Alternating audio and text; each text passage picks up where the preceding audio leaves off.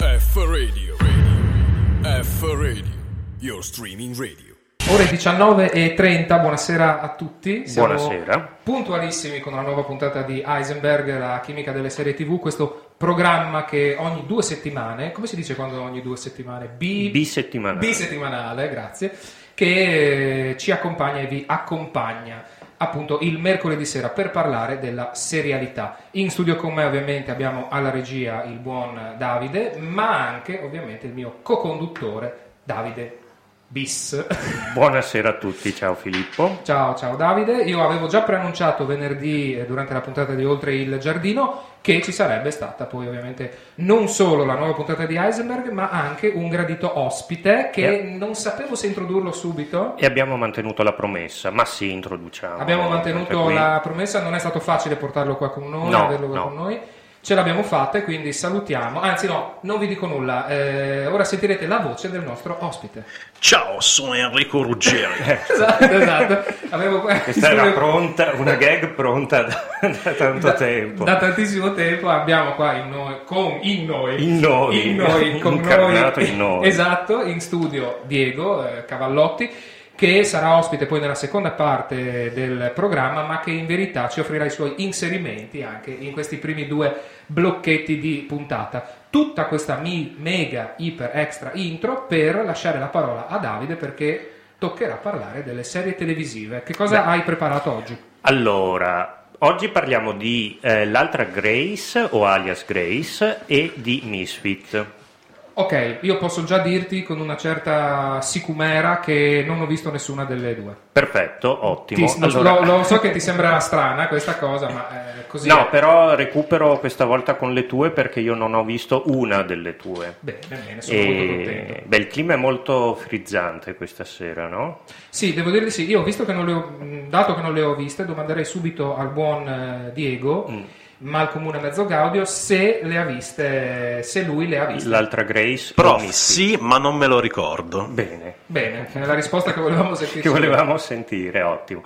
No, cominciamo dall'altra Grace, allora. Okay. Appunto, alias Grace è una serie televisiva canadese diretta da Mary Harron, e visto che tu l'altra volta, Filippo, avevi parlato di eh, Handmaid's Tale, tratto da Margaret Atwood, anche questa serie è tratta da un romanzo di Margaret Atwood, in questo caso appunto alias Grace, in italiano diventa l'altra Grace. La regista Mary Harron appunto ha diretto I Shot Andy Warhol mm-hmm. e American Psycho, che è un film con Christian Bale, non Del so duemila, se ricordi, certo, esatto, certo, sì certo sì sì, quindi non l'ultima sprovveduta. Mm-hmm. E, mh, l'autrice della sceneggiatura è Sara Polley, non so se ricordi un film suo, io ho visto Stories We Tell a Venezia anni fa. Eh, ma io non mi ricordo, io ho visto un finto documentario. Esatto, ho visto anch'io, che mi era piaciuto molto. Molto vero. Sulla sua famiglia, sulla storia sì, esatto, della sua esatto, famiglia. E esatto. Anche, anche annuisce anche Diego. Sì, sì, sì, Sara poi Polley. Aveva recitato, lei è anche un'attrice. Mi certo, pare di sì. Aveva recitato in un film di Wenders. Sì, beh, recita, sì, sì, io me la ricordo in un altro film che si chiamava La vita segreta delle parole, tipo, che era mm. con Tim Robbins, però insomma... Comunque un personaggio, certo, e poi per completare un po' eh, questo, questo cast di nomi importanti, nel, ehm, tra gli attori c'è anche David Cronenberg, quindi ah, un po', eh, sì, esatto, quindi okay. un po' la crema della... dell'audiovisivo canadese. Alias Grace è in sei episodi eh, di circa quarantacinque minuti l'uno, uscito nel duemiladiciassette. Anche in questo caso è una storia di donne sulla condizione femminile ed è ispirata a una storia vera. E il dottor Jordan viene assunto per fare una valutazione psichiatrica di questa Grace Marx, che è una celebre eh, assassina che è stata imprigionata per quindici anni circa. Okay. E quindi sento il clima in studio da frizzante diventare già un po' meno... Un po' più gelido. Po', po più gelido. Un po' più gelido. Non ricorda che cosa è successo, non ricorda l'omicidio, ricorda di essersi trasferita dall'Irlanda in Canada, la madre è morta nel viaggio, poi una volta arrivata in Canada subisce degli abusi da parte del padre, decide di lasciare la casa eh, dove abita e di lavorare come domestica, e da qui poi si, si evolverà la storia anche riguardo all'omicidio in cui viene coinvolta. Okay. Diciamo che Eh, ottenne il perdono Grace Marx e fu liberata nel milleottocentosettantadue. Eh, diversamente che nella realtà, invece, in l'altra Grace, ehm, Grace Marx trova un alleato in, Jordan, in Simon Jordan, okay. il, il dottore, che quindi decide di aiutare Grace, e quindi è stato inserito questo elemento narrativo perché lui cerca di resistere alla propria tentazione, alla propria attrazione nei confronti della donna. Quindi, diciamo, storia vera un po' romanzata. Un po' romanzata, sì, diciamo che viene... Non, forse non l'abbiamo detto, forse sì. Eh, dove si trova questa serie? Mm, su che piattaforma? Questa eh, serie si trova su Netflix. Su, su Netflix, sì. Ok, perché sì, l'avevo sì, vista sì. da qualche parte, ma non mi ricordo. Si se trova Netflix su Netflix, o... sì. Okay. Come anche la prossima, Misfits. Dicevi, Diego, di averla vista anni fa, Misfits, sì, ma... però non... No, eh, sono dei le... vaghi ricordi o qualcosa... Vaghissimi, molto vaghissimi, vaghi. vaghissimi. Comunque è una serie eh, britannica, sono state prodotte cinque stagioni, in totale trentasette episodi, di circa quarantacinque minuti l'uno, e andò in onda su E quattro, appunto, l'emittente britannica. Mm-hmm. Si trova comunque ancora su eh, Netflix. Lo showrunner è Howard Overman. Mai sentito? Eh, no, nemmeno io, okay. Onestamente. E la serie è un po' un miscuglio di generi, perché ci sono un po' di azione, dramma, commedia nera, eh, tema del fantastico e di supereroi. Infatti è la storia di un gruppo di giovani che viene eh, condannato al, ad un lavoro in comunità, e dopo una tempesta eh, ognuno di loro si ritrova con un superpotere. Ti ricordi di questo? Assolutamente, Assolutamente no. no, perfetto. Ma potevi fingere, sì. Potevi fingere, me sì, ricordo, me lo ricordo bene, non ricordo di precisi poteri. Esatto, mi ricordo. In realtà, appunto, ognuno di loro si trova con un diverso superpotere, quindi eh, il, il mondo del reale si mescola un po', appunto, al fantastico. Mm. Tra gli attori c'è un certo Joseph Altin, che se lo cercate su Google eh, sicuramente lo ricorderete, perché è un volto comune, è un po', secondo me, il Beppe Fiorello britannico, okay. Perché è uno di quelli che muore presto nella storia, no? Quindi eh, okay. viene introdotto, è anche in Game of Thrones, ah, comunque, ecco, nel nostro amato Game of Thrones. Eh, sì, sì, sì, sì. No, se lo vedi ti ricorderai. Posso dire questa cosa, una serie Game of Thrones, non vorrei illudere i nostri ascoltatori, di cui non parleremo mai. Non parleremo mai, Io cioè pre... ne faremo sempre riferimento, sì, probabilmente, sì. in un modo o nell'altro, però non parleremo perché mai. Proprio a meno di non avere un ospite che ne sa che venga di noi a convincerci eh, sì. di quello che pensiamo. Sì, sì. Parliamo di Game of Parliamo Thrones, di Game of Thrones. E in questo modo così ci siamo fatti amici, credo, una gran ma bella noi, fetta di pubblico. Sì, ma noi siamo qui apposta ascoltatori. Per stabilire delle nuove delle coordinate. Io non c'entro niente, sono okay. responsabilità vostra. Distanze, va bene. E poi, Diego, so che invece a te Game of Thrones è piaciuta assai. Assai, e l'ho anche finita. Beh. Beh, ma non stiamo okay. parlando ah, di Game of Thrones, perché stiamo parlando siamo di sicuri Misfits. Che non vogliamo parlare di Game of Thrones. Siamo sicuri, sicuri che sono preparatissimo, non vogliamo parlare. Eh. No, zero, no, no, zero. zero. E torniamo appunto a Misfits. Scusa, stavi parlando dei superpoteri. Dei superpoteri, okay. esatto, perché eh, ogni personaggio appunto riceve dei superpoteri. Uno la telepatia, un altro la capacità di spostarsi nel tempo, una ragazza la capacità di ispirare sensualità in chi la tocca, in chi la avvicina, un po' come noi. Esatto, esatto. Stavo pensando la stessa cosa. La stessa cosa abbiamo anticipati, perché vi conosco. E un altro ancora l'invis- l'invisibilità. Un quinto personaggio non sa che superpotere ha, sa di averne uno, lo scoprirà verso la fine della prima stagione. Poi nel proseguire appunto della serie i superpoteri si scambieranno e tutto diventerà molto coinvolgente, c'è chi cercherà di comprare i superpoteri, verranno perduti, riacquistati e appunto scambiati vicendevolmente. È una serie molto ritmata e molto originale, che consiglio, è piaciuta molto alla critica anche per lo humor e per il sarcasmo. Eh, c'è un episodio speciale tra la seconda e la terza stagione, anche questo denota un po', si dà un po' l'idea della, dell'originalità della serie. Chiaro. Si parlò di un film che però non venne fatto. E, okay. Io mh, volevo un attimino chiudere, se, cioè, sì. tra, tra questi super po- poteri, quale, quale vorreste avere? Vorrei... Ah, che bella, ma che bella domanda! Eh? Però, che bella però, domanda! Però. Allora, ripetiamo quali Vabbè, sono. Cazzo, Io vorrei essere come Zorro. Tu vorresti essere come Zorro. Io, Bene, vai, allora, fate, tra fate la voi. Telepatia, spostarsi nel tempo, ispirare sensualità in chi la tocca, ce l'ho già... invisibilità, io direi spostarsi nel tempo. Spostarsi nel tempo, ok. Diego? Eh, è dura, eh. Eh sì. Anche perché appunto credo di avere già la maggior parte di questi superpoteri. Eh, tutti insieme. Sì, tutti insieme, tutti insieme. Però a volte ho anche l'invisibilità. Io vorrei, passo, eh, sì, anch'io, anch'io vorrei avere l'invisibilità per essere ogni volta qui ad Heisenberg senza che voi ve ne accorgiate. Bellissimo, ah, che bello. Bellissimo. Yeah, a me devo dire che ispira molto questa sensualità. in, cioè, ma scusa, sensualità in chi tocco io? No, è nella persona che ti sta vicino, uh. cioè quindi la persona che ti sta vicino viene coinvolta. Prezioso. Sì, sì, sì. Beh, no, ok, eh, sceglierei quello. A livello sceglierei. carnale da Sceglierei te. quello solo se immediatamente dopo posso diventare invisibile. Ah, quindi deludere la persona. Sì, sì, che... sì, sì. Ah, ok, ok. Chiaro. Fai ghosting. Sì, faccio ghosting. Esatto. Comunque, Ryan c'è... Ghosting. Ryan Ghosting. Ma che bella puntata questa. Okay. Quindi comunque abbiamo quasi terminato il tempo per il primo blocco, solo per dire che c'è una grande colonna sonora in Misfits, infatti abbiamo sentito il primo pezzo degli Echoes, se non sbaglio, sì, sì. E ora sentiamo il prossimo che è dei Gorillaz, quindi se non avete niente da aggiungere io lascerei spazio alla musica. Che cosa ci fai ascoltare dei Gorillaz?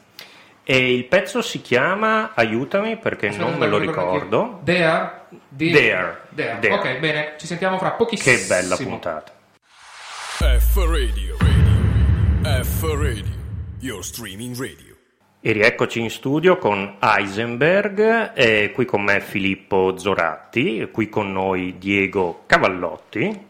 Che bene. Che Sa bello. anche il mio cognome. Sa anche il tuo cognome, mi ero preparato. E, si è aggiunto a noi anche Ryan Gosling. Io no, non voglio ripeterlo. Comunque passiamo quindi al secondo blocco, yes. che come tutti sanno ormai è dedicato alle sitcom e se ne occupa Filippo. Filippo, di cosa ci parli questa sera? Dunque io questa sera eh, vi parlo di due sitcom, anche se ormai diciamo che eh, la parola sitcom è un po' abusata, nel senso che allarghiamo in verità il campo a tutto ciò che ha una durata inferiore poi alla mezz'ora, anche perché sennò ci limiteremo proprio solo alle situation com- comedy, cioè proprio alle com- commedie, che mi sembra un po' una cosa riduttiva. E quindi parlerò di due cose, una presente su Netflix e una invece che poi è andata in onda su Sky Atlantic. Comincerei con Netflix e eh, con questa serie sitcom che si chiama Afterlife. È una serie che è piaciuta moltissimo anche al nostro Davide in regia, che anzi me l'ha fatta con conoscere se non erro, e vi domando se l'avete vista. Sì, l'ho vista. Bene. Sì, ma non me la ricordo. Va bene, va bene. Diego, Diego non è preparato oggi, vabbè. Comunque, tra i vari motivi per cui io ringrazio Netflix di esistere, c'è ovviamente anche un ricco carnet di stand-up, e, ovvero di eh, artisti che non sono sempre poi co- comici, che si danno al cabaret. E ne sono diventato dipendente perché ne ho viste varie, in particolar modo ovviamente Eddie Murphy e l'incredibile show che aveva fatto nel millenovecentottantadue, Adam Sandler che è stato una scoperta, Chris Rock, Louis C K pre-scandalo, John Mulaney e anche Ellen DeGeneres. Però se posso dire, Louis C K secondo me è sempre un gradino sopra, sopra gli altri, vabbè, lasciando Eddie Murphy fuori che è un po' che, che è sopra, sì, sì. Eh, di un Io devo, dire, sì, io devo dire che Louis C K eh, mi è piaciuto, però mi è piaciuto molto di più eh, appunto Ricky Gervais, mm-hmm. perché io nel momento in cui mi sono imbattuto nell'umorismo british, nel feroce umorismo british di Ricky Gervais, per me è stata una scoperta, perché sono l'ultimo praticamente ad averlo scoperto dopo che per anni tutti me ne avevano parlato. Certo, con The Office. Esattamente. Quindi io eh, sono passato poi dalla sua stand-up, che per chi volesse saperlo si chiama Humanity. Molto so- divertente. Molto, molto. Sono passato alla sua serie, appunto, che è scritta e interpretata da lui ed appunto si chiama Afterlife. C'è una stagione unica, ma c'è stato già il rinnovo per la seconda, le puntate sono sei, appunto da ventisette a trenta minuti eh, l'una, e la storia ruota attorno proprio al dopovita, ovvero all'afterlife, proprio perché seguiamo il tracollo di eh, questo personaggio, di questo protagonista che si chiama Tony, dopo la morte per tumore della moglie. Siamo dalle parti sia con Afterlife che della comicità di Ricky Gervais, del tragicomico e del malincomico. Ah, eh, pregio, va bene, va bene, pregio. Grazie, grazie.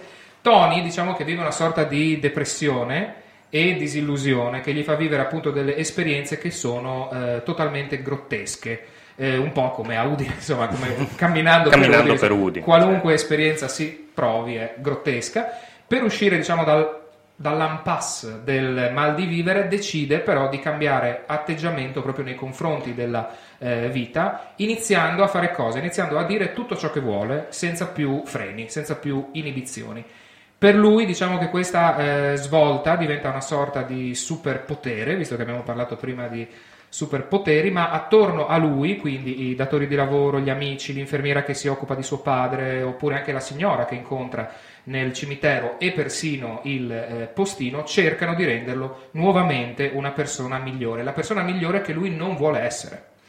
E diciamo che quindi già questa trama, per chi non l'avesse ancora vista, vi fa capire che siamo dalle parti della black comedy, ehm, che ruota tutta praticamente attorno e porta anche all'immedesimazione appunto con Ricky Gervais, con il suo modo disincantato di guardare e giudicare il mondo, e anche con la sua scorrettezza. Una scorrettezza, non so se i due Davide sono d'accordo con me, che a volte ci fa anche un po' vergognare, perché concordiamo con lui su cose terribili. Esatto, per quello mi ricorda un po' il personaggio di Larry David in Curb Your Enthusiasm. Giusto. Quindi molto scontroso, molto mh, cinico. Sì, sì, sì. E quindi si segue, si, si vuole bene a questo personaggio, a questo alter ego. Ci si riconosce un po', ci si, riconosce, si vorrebbe essere come sì, lui. Ma ci si vergogna un po' al contempo, insomma, di... di essere dalla sua parte. Dopo, io devo dire che dopo aver visto Afterlife e dopo ovviamente la stand-up, proseguirò la mia tardiva scoperta di Ricky Gervais, eh, ovviamente recuperando The Office, che non ho mai visto, e anche con Extras, che eh, so essere un'altra serie a cui lui ha partecipato. E mh, forse Ricky Gervais, Gervais? Non, boh, so non lo so, sai che non l'ho mai... Si, si dice Ricky, Ricky Gervais. Ricky Gervais. Gervais. Ricky Gervais. Quindi mm. eh, reimmaginate tutta questa parte che ho detto sostituendo Gervais a Gervais. Il bello è che io e Diego lo sapevamo, ma ti abbiamo lasciato arrivare in fondo, giusto? Esatto, per esatto. poi per, esatto. per castigarti alla poi alla fine, come ha fatto con me l'Enel, è nell'energia, ma lasciamo stare. Ma lasciamo stare. Gli amici si riconoscono nel momento del bisogno. Vi ringrazio per, per questa segnalazione tardiva. Non c'è problema, Filippo. Da Afterlife e quindi da Netflix io passo a invece appunto a Sky Atlantic, con una serie che è poco conosciuta ma che secondo me merita un recupero, anche perché vedrà una seconda stagione molto probabilmente. Si tratta di Kidding, ovvero eh, sottotitolo italiano Il fantastico mondo di mister Pickles. Si dice così, Pickles? No, perché ma non te lo vorrei... diciamo eh, arriviamo alla fine, arriva alla fine, poi vediamo. Pickle. eh, è un prodotto, in verità Kidding è un prodotto Showtime che sta eh, producendo svariate cose di qualità, come ad esempio Black Monday anche, ed è sbarcato appunto in Italia su Sky Atlantic addirittura già a novembre del duemiladiciotto. Kidding riunisce in particolar modo due talenti del cinema, perché ci sono Michel Gondry, si pronuncia alla francese, vero? No, si pronuncia Gondry. Gondry. Gondry. Michel Gondry, che non è eh, il creatore della serie, ma il produttore esecutivo, perché il creatore è tale Dave Holstein, mai sentito, e riunisce appunto quindi Gondry e Jim Carrey. L'approccio quindi stralunato dell'uno con, la, eh, con questa sorta di comicità drammatica eh, dell'altro. Sappiamo tutti che i due hanno già lavorato insieme per Se mi lasci ti cancello, e la miscela quella volta si era già rivelata piuttosto esplosiva. Non so se siete d'accordo con me. Boom boom. Boom boom. La storia di Kidding mi sembra il commento ideale, il commento migliore. Io vorrei registrare questo boom boom e reinserirlo ogni tanto. Un po' la recensione, la recensione. Di Se mi lasci ti cancello. No. Esatto, esatto. La storia di Kidding è quella di un noto presentatore tivù, eh, come si evince dal nome italo-americano, si chiama Jeff Piccirillo, meglio conosciuto appunto come mister Pickles, che ma si è... chiamerà così, si pronuncerà così, Piccirillo. Piccirillo. Oh, Piccirillo. Piccirillo. Piccirillo. Che presenta un programma tivù per bambini e quindi è amato da grandi e piccini. Naturalmente cosa succede? Che dietro la sua facciata bonaria e positiva si nasconde un abisso, perché mister Pickles sostiene un impero multimilionario di branding eh, che gli crea svariati problemi, ha una vita familiare difficile con sua moglie e ad un certo punto deve affrontare una tragedia personale, non vi dico qual è. Nessuno, non ci sono spoiler, vi dico solo che ha a che fare con una bolletta dell'Enel. No, no. E mi ci riconosco e in questo, riconosco, c'è di nuovo totale. Questo specchio. Della... In poche parole, quindi, eh, Jim Carrey eh, per il suo ruolo eh, è praticamente perfetto, perché lo conosciamo tutti, sappiamo che dopo i grandi fasti dei novanta, Scemo e più scemo, Ace Ventura, The Mask, e il successo successivo poi di Truman Show e Se mi lasci ti cancello, e, e aggiungerei anche Man on the Moon, certo. Sappiamo che è caduto un po' nel dimenticatoio. Si dice, questa è la vulgata, si dice che nessuno voglia la- lavorare con lui perché ha sca- scavallato, ovvero è diventato pazzo, si, si, si narra che sia un po' uscito di senno. Dopo si... aver ricevuto una bolletta dell'Enel, dopo aver ricevuto che sempre lo ha reso irritato. Un conguaglione clamoroso. Sicuramente diciamo che la faccia allucinata di Jim Carrey rende al meglio la doppiezza di mister Pickles, così come la fantasia, direi, materica di eh, Gondry ci fa entrare in un mondo alternativo che è proprio quello del personaggio. E, anche se non è stata confermata la eh, seconda stagione, sembra però certa, diciamo, la possibilità che ci sarà una season eh, numero due, e io tra le altre cose spero sia così, perché Jim Carrey è uno dei miei attori feticcio e trovo che tutto sommato il suo talento sia sottovalutato. Non so se siete d'accordo con me, spero di sì. Boom boom. Boom boom, boom boom. Esatto. No, più che altro io di recente ho visto Jim Carrey in una puntata della serie di Jerry Seinfeld, ah, eh, okay. Comedians in Car Getting Coffee, sì, mi sì. pare si chiami, e appunto Jim Carrey ho, ho visto che dipinge di recente, okay, quindi sì. si occupa anche di arte, giusto? Sì, sì, mm-hmm. esattamente. Io tempo fa ho visto anche il documentario su Bellissimo. Ah, è vero, non Jim l'ho Carrey visto, molto quello. molto bello, su Jim Carrey durante le riprese di, di Man on the Moon. Moon. Mm. Si trova su Netflix, si chiama Jim e Andy, Andy ed è molto bello perché fa capire come lui praticamente non sia mai, mai uscito dalla dal parte. personaggio. Mm. Un documentario molto molto interessante. Ehm Per ovviamente eh, avvicinarci ad una pausa, eh, io eh, ho guardato le colonne sonore, le soundtrack sia di Afterlife che di Kidding, e in particolar modo alla fine di una puntata di Kidding c'è una canzone che mi è rimasta in testa, eh, è una canzone eh, cantata da un artista giapponese che si chiama Kumisolo. Si pronuncerà così Kumisolo? Beh, Kumisolo? Eh, forse. Kumisolo. Bobby Solo? Bobby Solo, non lo so. È un'artista molto conosciuta in Giappone, grazie ad un disco in particolar modo che si chiama Kabuki Femme Fatale. In Occidente è conosciuta meno, anche se recentemente ha iniziato una seconda carriera eh, parallela praticamente in Francia. Quindi noi la lanciamo in Italia, questo la mi stai dicendo. La lanciamo in Italia in questo Bene. momento, facendovi ascoltare Ping Pong Machine. A fra pochissimo. F Radio, Radio. F Radio, your streaming radio. Ping Pong Machine di Kumisolo. Kumisolo, chi lo Sei sa? Sei sicuro? Eh, non lo so, Diego. Eh, eh, che è presente nella colonna sonora di Kidding e eh, come ampiamente preannunciatovi, noi sovvertiamo un po' eh, la, la nostra consueta scaletta formata da Scalt e Cult, perché abbiamo appunto un graditissimo, ma cosa dico graditissimo? Graditerrimo ospite che è appunto Diego, perché Diego eh, vo- avremmo voluto parlare io e eh, Davide di questa serie, però lasciamo campo libero a chi invece ne sa di più. Ne sa di più, ecco, insomma. Quindi, che emozione. Che emozione. Se mi avessero detto mesi fa che sarei stato seduto qui con voi a parlare di, di Chernobyl, non ci avrei creduto. Esatto, esatto. Quindi io, io proprio lascio la parola a Diego, che ci parlerà proprio di questa miniserie, se non erro, sì. che si chiama Chernobyl. Ma che emozione, ma che emozione, cioè, perché le ascoltatrici e gli ascoltatori di buon gusto non sanno che in realtà sono seduto tra i due conduttori più sexy di Udine, ma che dico di Udine del Friuli, del ma Friuli. Che dico del Friuli d'Italia. Potremmo arrivare anche in Europa, potremmo, forse, forse. Possiamo forse. competere, ce la Potete possiamo giocare. Competere. E con questo possiamo passare la parola alla musica. Arrivederci. No, allora, mh, Chernobyl, come ha detto bene Filippo Zoratti, o Zoratti, dipende, dipende dalla, dall'inflessione, è appunto una miniserie eh, targata H B O, quindi siamo sul premium cable, eh, sono cinque puntate in cui eh, si ripercorre la storia appunto della, eh, del, del disastro nucleare di Chernobyl, quindi spoiler alert, la centrale nucleare esplode. Eh, che... Cacchio, però scusa, eh. io, io avrei dovuto fare i compiti per casa e vedere almeno una puntata di Chernobyl, non l'ho fatto. Ti ho rovinato tutta la serie. Mi hai rovinato tutta la serie. Mentre invece Davide l'ha vista. Io l'ho vista ed è molto bella e la consiglio veramente. Vabbè, allora parlatene voi, lasciatemi fuori e così. Eh... Beh, potremmo parlare anche di Caligari, ma questo... No, no, no, no. eh, eh, la prossima no, volta. Ehm, diciamo che eh, il tutta, tutto l'impianto narrativo si basa poi fondamentalmente su eh, ovviamente l'esplosione e eh, tutto quello che è seguito all'esplosione, ehm, eh, con un particolare riferimento a tre personaggi principali, due dei quali eh, realmente esistenti, ovvero Valery Legasov, interpretato da Jared Harris, e Boris Sherbina, interpretato da Stellan Skarsgård.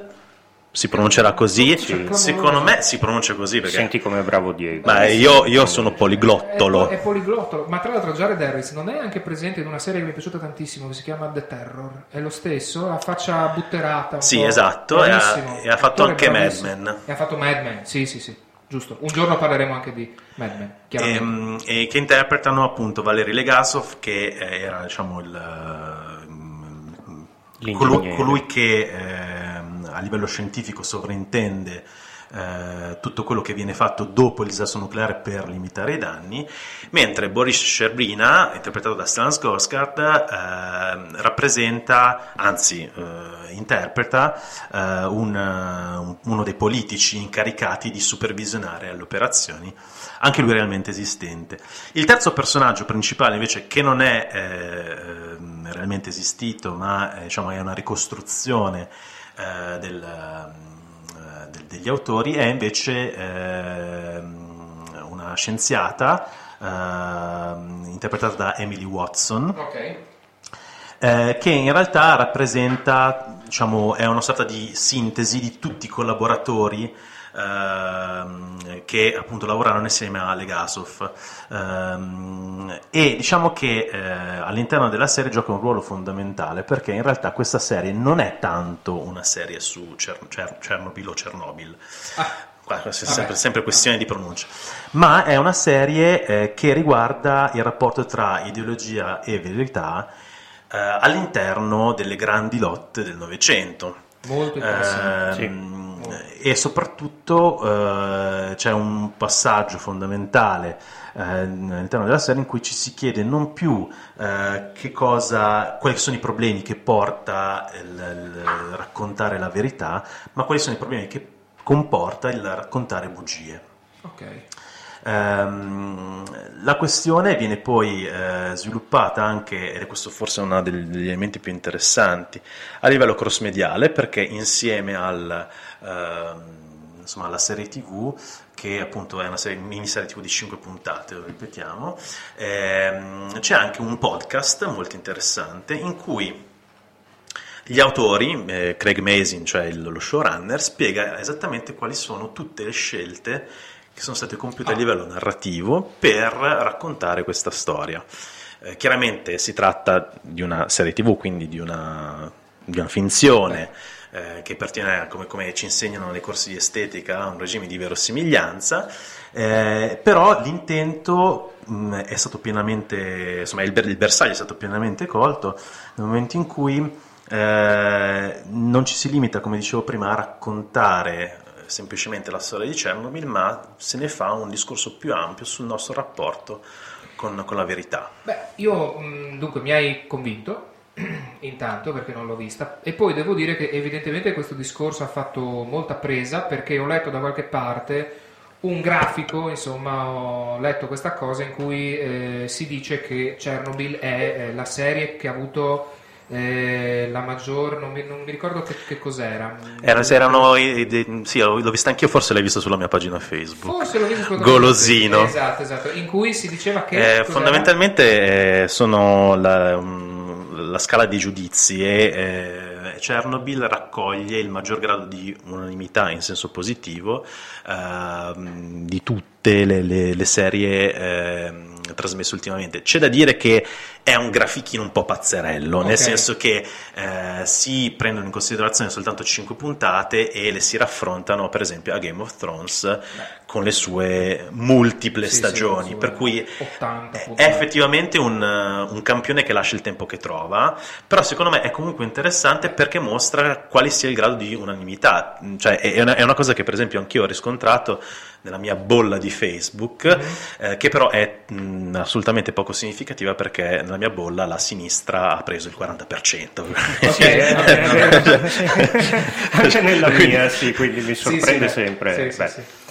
E no, credo sia interessante anche perché rappresenta un po' l'ottusità del potere, no? del, eh, nei confronti di, di alcune cose. Poi ho trovato appunto interessante la scelta di concentrarsi su Legasov come eroe positivo, no? Perché credo che la difficoltà da un punto di vista narrativo sia stata quella di articolare una storia di fiction su un, raccon- sì, su un fatto storico realmente accaduto e di dominio pubblico, e quindi concentrare la storia nell'ottica di un personaggio che infatti compare fin da subito ed è, ed è centrale. Sì, questo assolutamente, e la, la, la questione ancora più interessante è che mh, eh, in ogni caso ci sono diversi scarti all'interno della serie, per cui non abbiamo solamente il punto di vista di Legasov, ma abbiamo per è esempio vero. anche il punto di vista di Lyudmila eh, Ignatenko, la che è la moglie pompiere. di uno dei pompieri mm. che eh, va a spegnere eh, immediatamente l'incendio e che appunto Uh, purtroppo uh, appunto questo pompiere morirà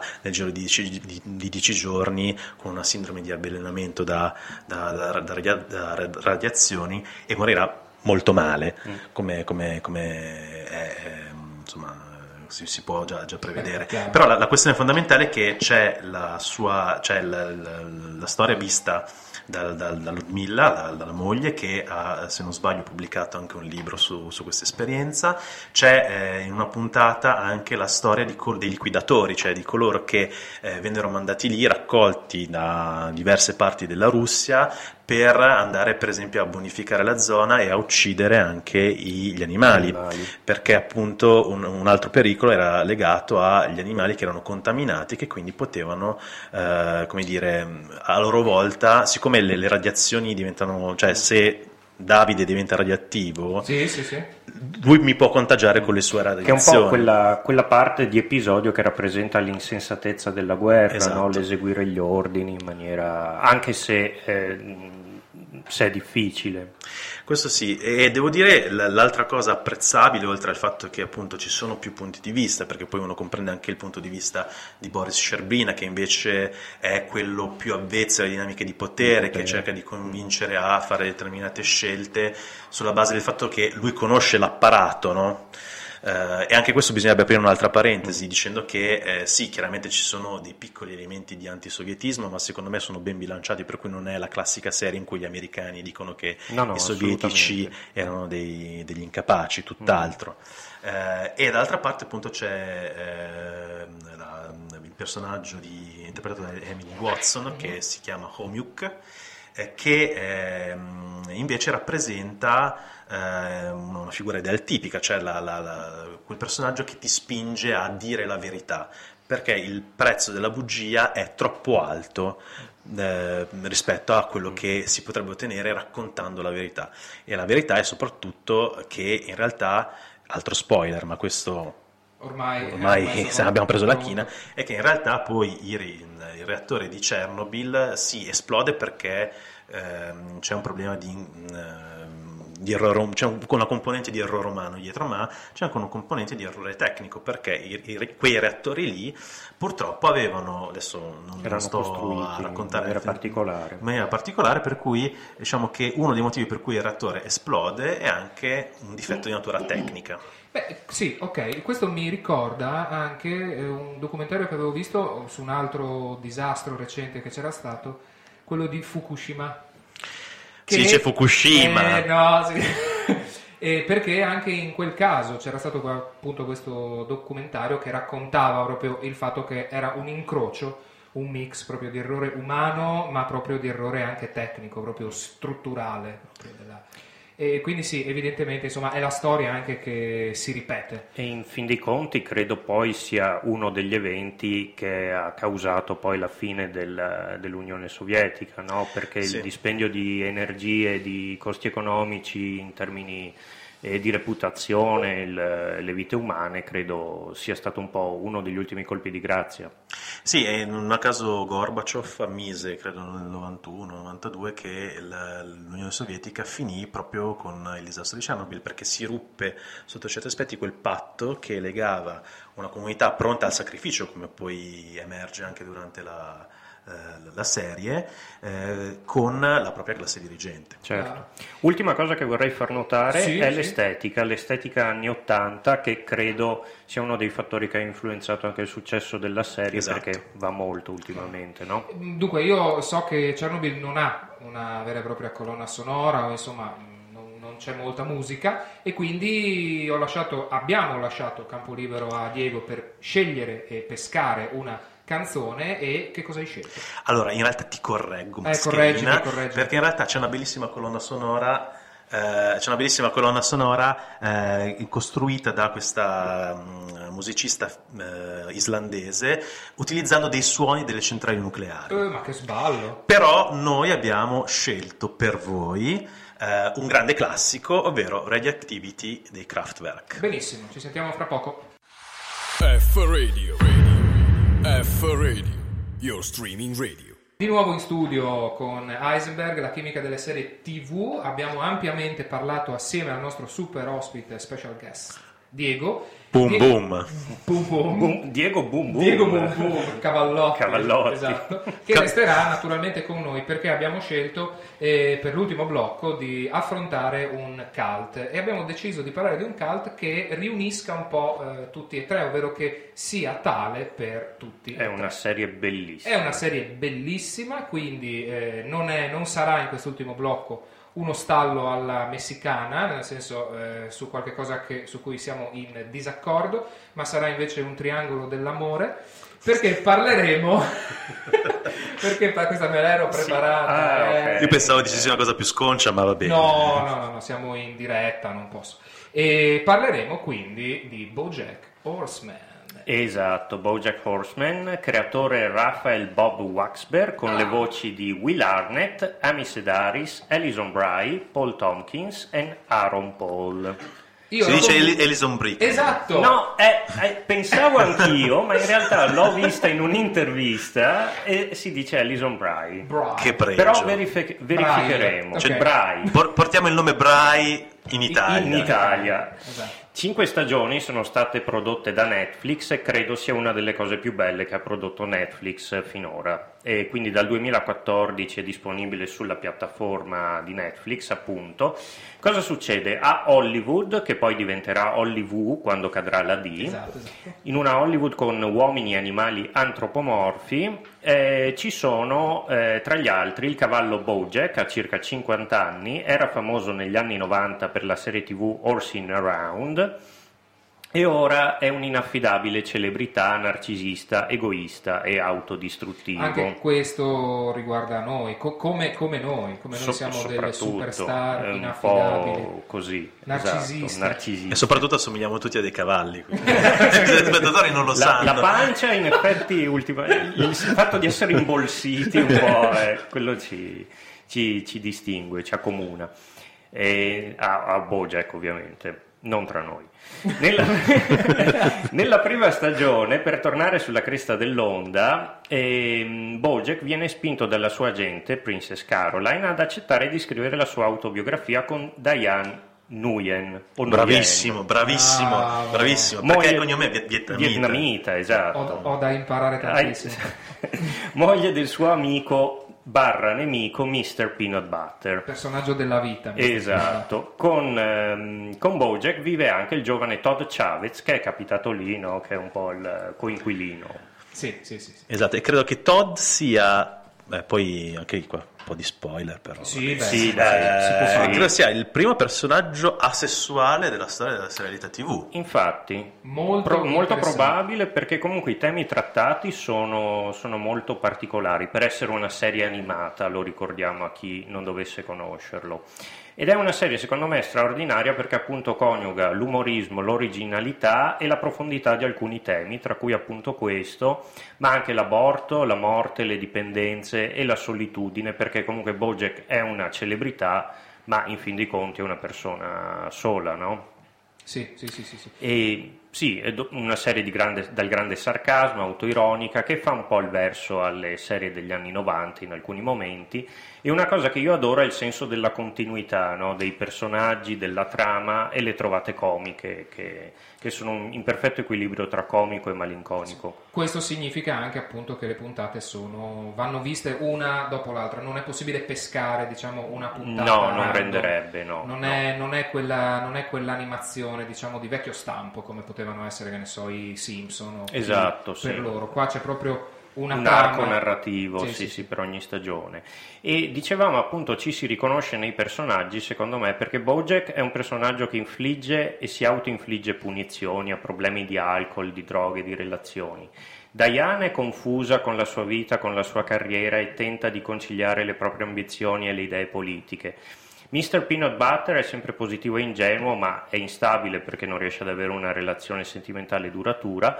Todd appunto ha problemi con la sessualità, però allo stesso tempo ad un certo punto ha delle grandi idee, no? Che lo rendono sì, eh, sì, eh, sì, amministratore di una, sì, di di una, una società, sì. di, una, di un sito che dice che ora è. Esatto, Quindi esatto. sono delle trovate veramente geniali. E Princess Caroline, che ha il bisogno di eh, conciliare anche lei eh, la, matu- la maternità, il bisogno di maternità e la carriera. Secondo me c'è un crescendo notevole dopo la prima stagione, non so cosa ne pensate. D'accordissimo, d'accordo. Sì, sono d'accordo, diciamo che la prima stagione, come capita per altre serie, serve un po' per stendere tutto, per mettere giù. Io mi ricordo questo crescendo anche per esempio in Breaking Bad, cioè io mi ricordo una prima stagione, insomma, particolarmente lenta, in cui si soffermano anche troppo su, de- su determinati cose, poi dalla stagione numero due non si può più fare a meno di sapere tutto quello che succede. Assolutamente d'accordo, però appunto già la prima stagione rimane comunque molto molto molto ricca, cioè sì. in ogni caso il, il personaggio di BoJack viene fuori in tutta la sua tragicità, se vogliamo, no? Una figura comunque sempre duplice, presa da una parte da questa questa Uh, istanza depressiva fortissima, sì. che in qualche modo dialoga con il suo narcisismo di fondo, perché fondamentalmente poi BoJack è, è un narcisista, no? Sì, sì, sì, sì, sì. Volevo fare un giochino e parlare dei nostri momenti o episodi preferiti, se intanto Diego vuole pensarci, e sì. Filippo anche. Sì, sì, sì. Io cito i miei, che sono l'episodio eh, di Todd con la gallina Becca, oh, che ovvio, cerca di Becca, bellissimo, bellissimo. E c'è il poliziotto che chiede qual è il tuo compositore preferito. Bach, Bach. Il compositore barocco preferito. Poi è geniale, secondo me, l'aver preso J D Salinger, che crea esatto. Hollywood Stars and Celebrities. What do they know? Do they know things? Let's find out. Esatto. Quindi metterlo proprio a capo di questo show spazzatura e, e continuare a giocarci. C'è l'episodio acquatico Fish Out of Water, capolavoro assoluto, capolavoro, sì, sì, credo sì, sì, siamo sì. tutti d'accordo. Io adoro anche il monologo del funerale, sì, eh, sì. Sì. non diremo di chi. Giusto, giusto, lo c'è un momento dire. molto emozionante alla fine della terza stagione con la corsa dei cavalli e la musica di Nina Simone, Stars. E il robot sessuale di Todd eh, diventa anche lui capo di un'azienda, sì, ad un certo sì. punto. Adoro l'episodio Bobo di Einstein di Angsty Zebra, esatto. che è quella storia raccontata, e anche lì poi con la coerenza della sigla stessa di BoJack, che è una zebra e sì, non più un cavallo. E mi piace il personaggio di Flip McVicker, di, il, il creatore di Filbert, che secondo me è ispirato a Nick Pizzolato, oh, perché okay. però è una mia idea. E poi io adoro il nome della sorella di BoJack, Holly Hawk, che adesso tenterò di pronunciare, quindi il cognome intero di Holly Hawk: Mannheim, Mannheim, Guerrero Robinson, Zilberschlag, Sung Fonzarelli McQuack. E qui è uno spoilerone della Madonna. Eh, lo so, fatto. lo so, però ma non diremo perché. Ma non, non, diremo perché. Perché. non diremo perché. Però perché si scoprirà. Si scopre perché tutti questi cognomi. Diego, tu hai un oltre a queste, perché qua dentro, cioè, Davide praticamente hai già detto quelli che effettivamente sono davvero le, le, i punti più alti. Pro, eh, scusate, ma io amo. Eh, amo. Ah, ma là, io sono, sono assolutamente d'accordo. Fish Out of Water è, secondo me, Eh, diciamo il paradigma del, del, proprio di tutta la serie, e soprattutto eh, di come eh, la, la serie è capace di parlare dei nostri rapporti interpersonali, no? Nella, sì. nel mondo contemporaneo, che sono diventati Vero. liquidi come il mondo in sì. cui eh, come il sottomondo in cui sì. si svolge la puntata, l'incomunicabilità, incomunicabili, esatto, e con il twist finale che è divertentissimo, eccezionale. Sì, sì, sì. Eh, io aggiungerei eh, è un, un momento in realtà non eh, non particolarmente divertente, ma, non, ma al contrario molto malinconico, credo sia alla fine della terza stagione, okay, quando uh, BoJack uh, ha un dialogo con uh, Diane, ormai anche lei in piena depressione, che è le, il, insomma le, le, a un certo punto gli chiede ma quando è stato, cioè, quando è stato l'ultima volta che ti sei sentito veramente felice? E lui molla il set in cui sta, sta, sta, sta girando un, un film, il film più importante della sì. sua vita, diretto da un pescegatto. Oh, sì, eccezionale. Sì, sì. Pescegatto che sostituisce Quentin Tarantulino. non... esatto. esatto. E eh, appunto in chiusura parte una canzone bellissima che è Parade di Kevin, Kevin Morby. Ah, giusto, vero, vero, vero, vero. Io mh, a, tutte, a, tutti questi, a, tut, a tutti questi vari snodi ne aggiungo un altro, perché BoJack ha anche, anche moltissime special guest, ovvero attori reali che naturalmente prestano la loro voce e quindi sono presenti proprio nella eh, serie, perché tra i vari ce ne sono, c'è anche ad esempio Jessica Biel che si prende molto in Vero. giro, c'è anche Daniel Radcliffe, c'è anche Paul McCartney. Devo dire che la mia preferita però è Margot Martindale. Assolutamente. Perché Margot, Margot Martindale ha un disegno identico a come lei è nel mondo reale. Margot Martindale è una caratterista, quindi non, difficilmente è stata protagonista vera e propria di un film americano, insomma, degli ultimi anni, e eh, praticamente è un personaggio notevolmente autoironico, perché eh, fa proprio anche in BoJack, fa l'attrice caratterista che si cala in qualunque ruolo con grande abnegazione, e in particolar modo mi ha fatto molto ridere eh, l'episodio quello della rapina, eh, in cui lei si cala talmente tanto nella parte insomma che proprio non scinde più sì. diciamo la recitazione dal mondo Eh, reale. Che quindi... poi è quello che è successo a Jim Carrey, quindi che, esatto, assolutamente c'è cioè una puntata che si, si tiene tutte insieme, ma non è fatto a caso, tutto no, questo, è tutto, tutto no. un filo.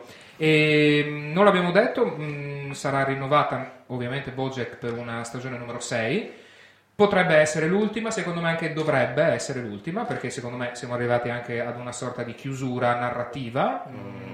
Sì, potrebbe esserci il rischio che poi non, non renda più come, come un tempo. Che non renda come un tempo, e eh, io direi che alla, l'avete già detto voi, ma insomma Netflix si sta specializzando un po' anche con le serie animate, perché oltre BoJack ce ne sono molte altre, perché c'è anche F is for Family che mi piace molto, Rick e Morty, Disincanto anche di Matt Gr- Groening, che è il creatore appunto dei Simpson e di Futurama, e, Big Mouth Big Mouth Big, Big Mouth, giusto, che non ho visto quindi non l'ho menzionata. E abbiamo detto tantissime cose in questa puntata, e io devo dobbiamo chiudere e ringrazio no eh, lo so Diego, lo so, è stato bellissimo. Heisenberg people, what do they know? Do they know things? Let's find out. Eh, abbiamo detto qualcosa assieme. Ah, fine, ce l'abbiamo abbiamo, vi ricordo che poi la puntata troverete la puntata in podcast su w w w punto f radio punto i t, e per la scelta musicale in chiusura io proprio ho scelto, abbiamo scelto da una sequenza proprio di BoJack Horseman, perché c'è eh, una canzone che si chiama A Horse with No Name, cantata dagli America, ovvero un cavallo senza nome, che corrisponde nella serie ad un momento di svolta poi nella vita di BoJack, quando guardando all'orizzonte una mandria di cavalli, non so se i cavalli si dica mandria ma non importa, cavalli liberi, capisce che qualcosa nella sua esistenza deve cambiare. No spoiler, non vi dico altro, però insomma c'è questo passaggio.